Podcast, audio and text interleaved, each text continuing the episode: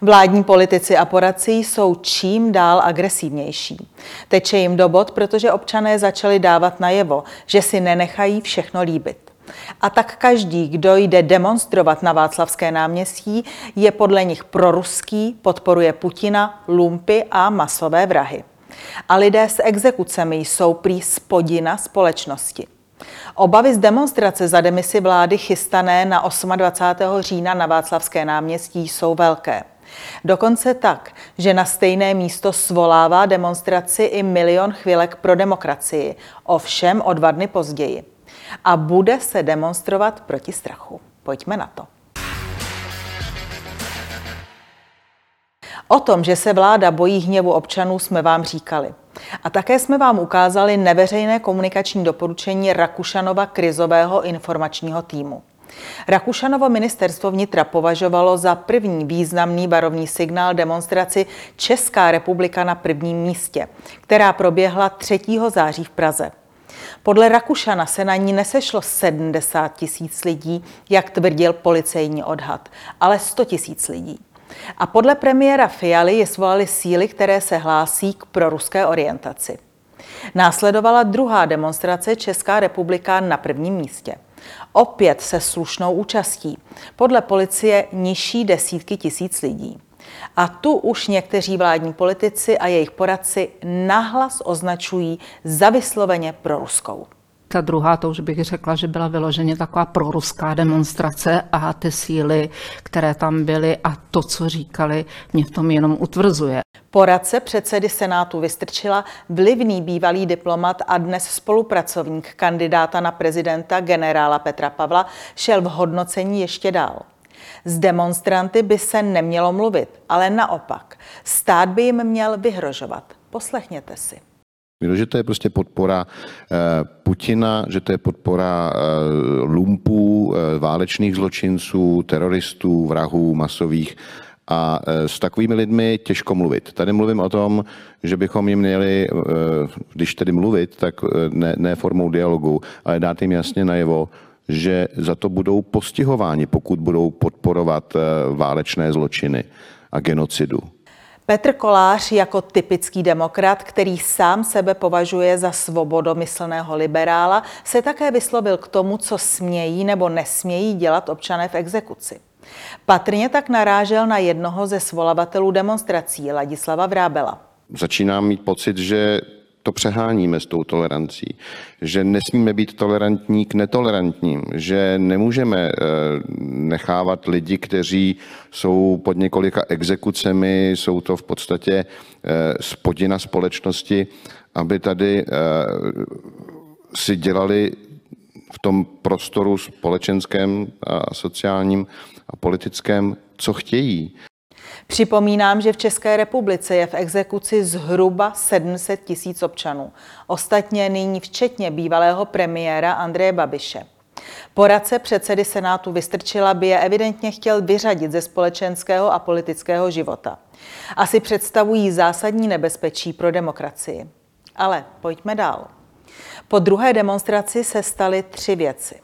Fialova koalice drtivě uspěla v senátních volbách a jásala máme důvěru občanů. Na demonstraci pořádané odboráři na Václavském náměstí přišlo jen několik tisíc občanů. A pozor, rozhádali se organizátoři obřích demonstrací ze září. Politologové a novináři se doslova tetelili radostí. Rozdělili je peníze, vydělávali na naivitě lidí. Jsou to samozvaní rádoby vlastenečtí spasitelé. To byly titulky. Radost novinářům a politologům otřesených mohutností demonstrací ale dlouho nevydržela.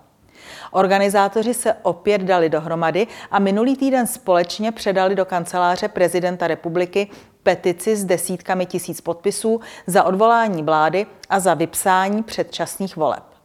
A svolali na 28. října další demonstraci s požadavkem na demisi vlády opět na Václavské náměstí v Praze. Čím organizátoři zdůvodňují svůj požadavek odvolat vládu? Poslechněte si. Jsou k tomu dva zákonné důvody.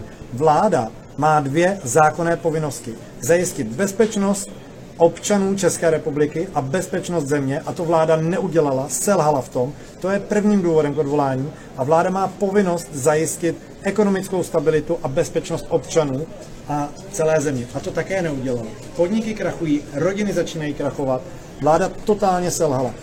Novinářka veřejnoprávní české televize se na místě snažila rozporovat ústavní právo prezidenta odvolat premiéra. Nicméně prezident Zeman je stejně jako organizátoři petice přesvědčen, že takové právo má. A není sám. Jeho ústavní pravomoc odvolat premiéra bez jakýchkoliv podmínek potvrdil i významný ústavní právník Jan Kudrna. Pokud jde o rusko-ukrajinský konflikt, domnívají se svolavatelé, že je možné, že vláda udělá svou politikou z České republiky jeden z terčů ruské agrese a volají po míru. My neříkáme, že jedna strana má pravdu, že jedné straně budeme fandit proti té druhé straně. My to neříkáme. Ani jedna strana. Ukrajina se brání. A říkám, než mluvím, než mě domluvit. Ani jedna strana, ani Rusko, ani Ukrajina nemá pravdu. A každý, kdo bude mluvit tím způsobem, že jedna strana má pravdu, tak jenom přilévá olej do ohně. My musíme přestat mluvit tímhle tím způsobem, že jedna strana má pravdu a druhá strana pravdu nemá. My musíme mluvit tím způsobem, že ani jedna strana nemá pravdu. A ten, kdo má pravdu, to jsou lidi, kteří mluví, že je potřeba, aby byl mír. Tak nevím, zda toto je pro ruský postoj. Mně spíš připadá jako promírový a protiválečný.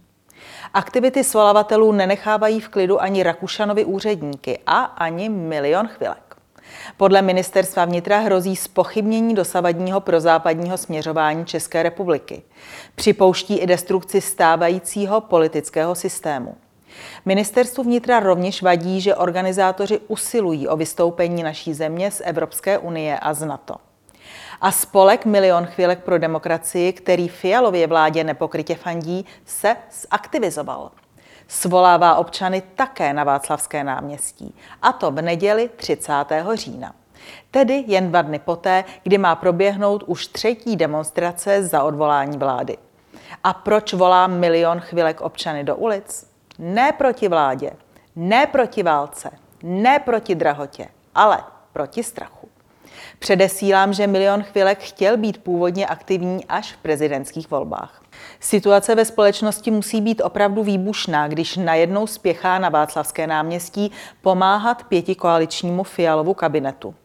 Pod uklidňujícím heslem Zvládneme to, které jsme znali hlavně od Angely Merklové, chce milion chvilek přenést do společnosti vědomí, že se postavíme za demokracii, za Ukrajinu a že krizi překonáme.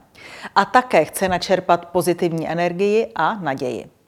Svolavatele demonstrací Česká republika na prvním místě chvilkaři přitom zcela v souladu s politikou pěti koalice označují za proruské obchodníky se strachem, kteří soustavně podkopávají demokratické hodnoty a radikalizují společnost. Tak co myslíte? Kdy se na Václavském náměstí sejde víc lidí? 28. října při demonstraci Česká republika na prvním místě, která bude požadovat odvolání vlády – nebo 30. října při demonstraci milionu chvilek pro demokracii, která bude šířit pozitivní energii a naději proti strachu.